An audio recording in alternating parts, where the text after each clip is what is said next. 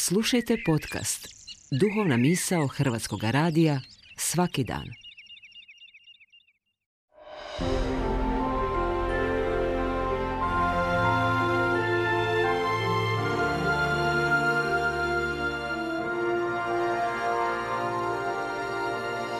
Duhovna misao. Urednica je Blaženka Jančić.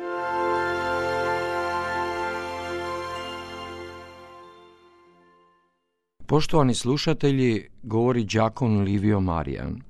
Postoji li doista značajni i nepremostivi jaz između vjere s jedne strane i akademije ili znanosti, medijskih anketa i analiza, te stvarnosti životne realnosti s druge strane? Mediji tu razliku u posljednje vrijeme sve češće i sve žešće podcrtavaju, trudeći se gotovo minuciozno stvoriti uvriježeno ili mainstream mišljenje kako postoji znanstveni svijet činjenica i religiozni svijet mitova i vjerovanja. Pritom se na svaki način pokušava servirati slika da suvremene obrazovani i informirani ljudi nisu i ne mogu biti vjernici iz jednostavnog razloga što su vjera i znanost nespojive, a suvremeni čovjek je čovjek znanstvenih, tehničkih i umnih dostignuća. Oni koji na taj način guraju takav narativ imaju za cilj utjecati i na političke, društvene i svjetonazorske stavove ljudi, a onda u krajnjoj liniji i mijenjati zakone i društvo u cjelini. Većina ljudi, nažalost, površno i nekritički guta sve što portali i medijski naslovi plasiraju. Čovjek koji je dnevno izložen frazama, bombastičkim naslovima, spinovima i slikama, pa i da ne pročita ono što piše ispod naslova ili ne provjerava navode, polako ali sigurno usvaja ono što mu ti sadržaj žele poručiti. S druge strane, mnogi kršćani prihvaćaju vjeru te kao naslijeđenu tradiciju bez ikakva dubljeg razumijevanja, intelektualnog i razumskog promišljanja. Gledajući kvizove na televiziji lako uočavamo koliko malo ili nikako ne poznajemo niti osnove svoje vjere.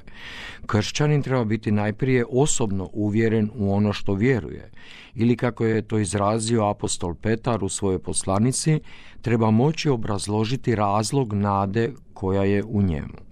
A da bismo to mogli, nije dovoljno ono što smo kao navike primili od starijih ili od običaja, već trebamo i učiti što god pročitati, istraživati.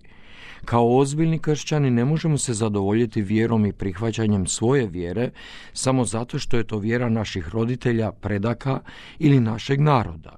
Najmanje zato jer je to nekakva politička opcija neke stranke.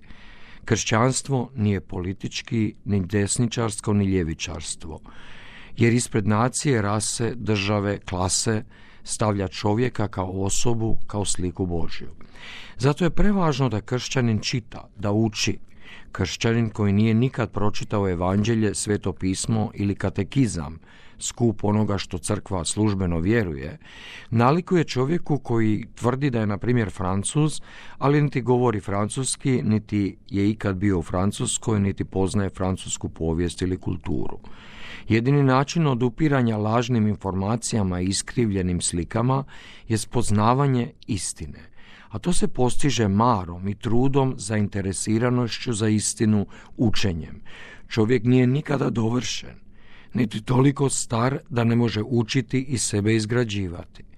U ovim ljetnim mjesecima, kada se više odmaramo i ljetujemo, dobro bi bilo uzeti dobru knjigu, čitati, posvetiti vremena vlastitoj duši, intelektu, kulturi, uložiti malo u sebe i u svoj osobni duhovni život, uzeti na ljetni odmor dobru knjigu. Vjera i razum idu zajedno ruku pod ruku, ali se oko toga treba potruditi. Čovjek, pa tako i čovjek kršćanin, uči dok je živ.